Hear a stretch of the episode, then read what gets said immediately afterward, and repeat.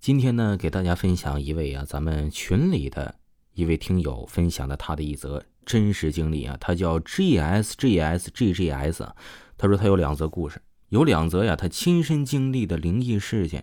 先说距离最近记忆的比较清楚的事件吧。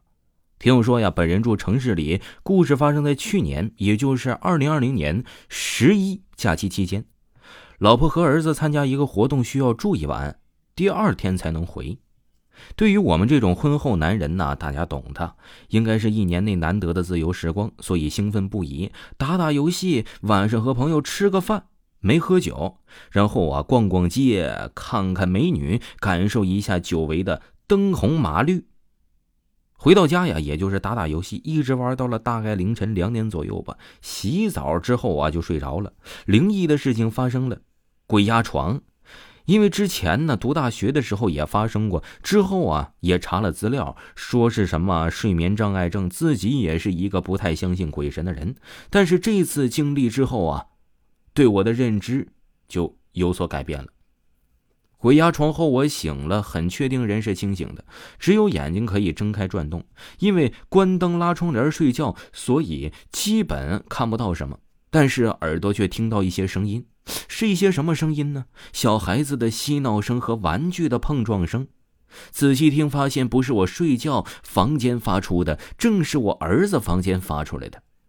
我儿子去年八岁，那时啊，小学二年级呀，才刚开学一个月。房间里的确呀，是有他专门一个放玩具的一个区域。反正啊，里面是啥玩具都有，包括积木。而我那晚鬼压床时所听的最清楚的就是玩具积木的碰撞、掉落声，还有小孩的说话、笑声。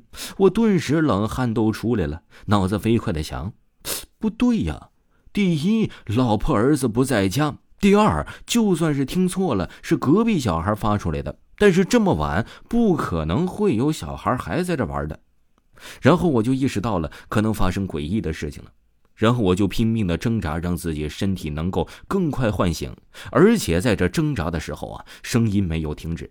估计有个几分钟的挣扎，我清醒了，马上坐了起来，先让自己冷静一下。然后发现声音消失了，周围的一切都变得安静了。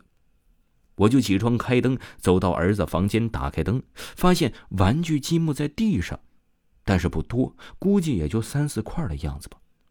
事后啊，问了下儿子走的这个时候啊，玩具整理好了没？他说整理好的。所以这个亲身经历的事情，感觉到非常的诡异，分享给大家。这位听友说呀，他还有第二个故事要跟大家分享一下。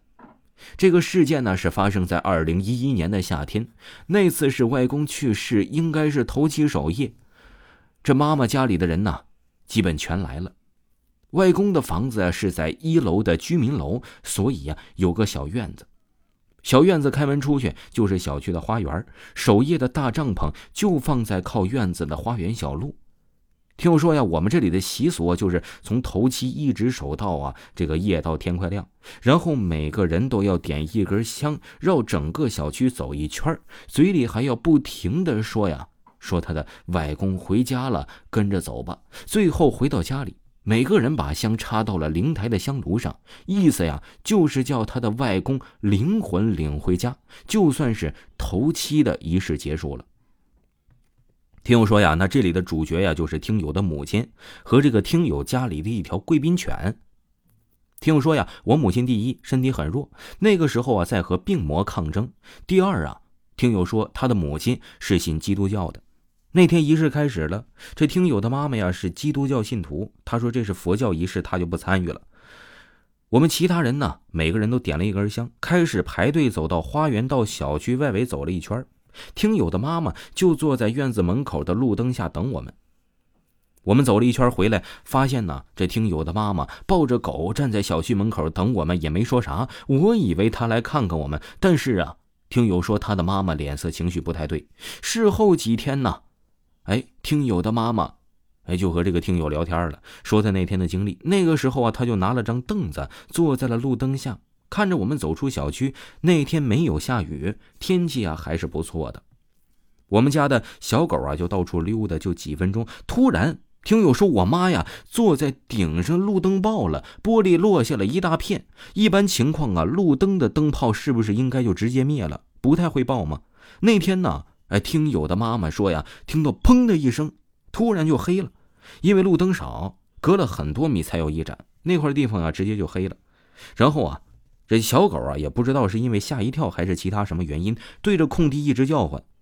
听友说呀。我妈那时候也是懵了，她说可能是啊，这听友的外公回来了，她一个人害怕，就抱着狗走到小区门口等我们。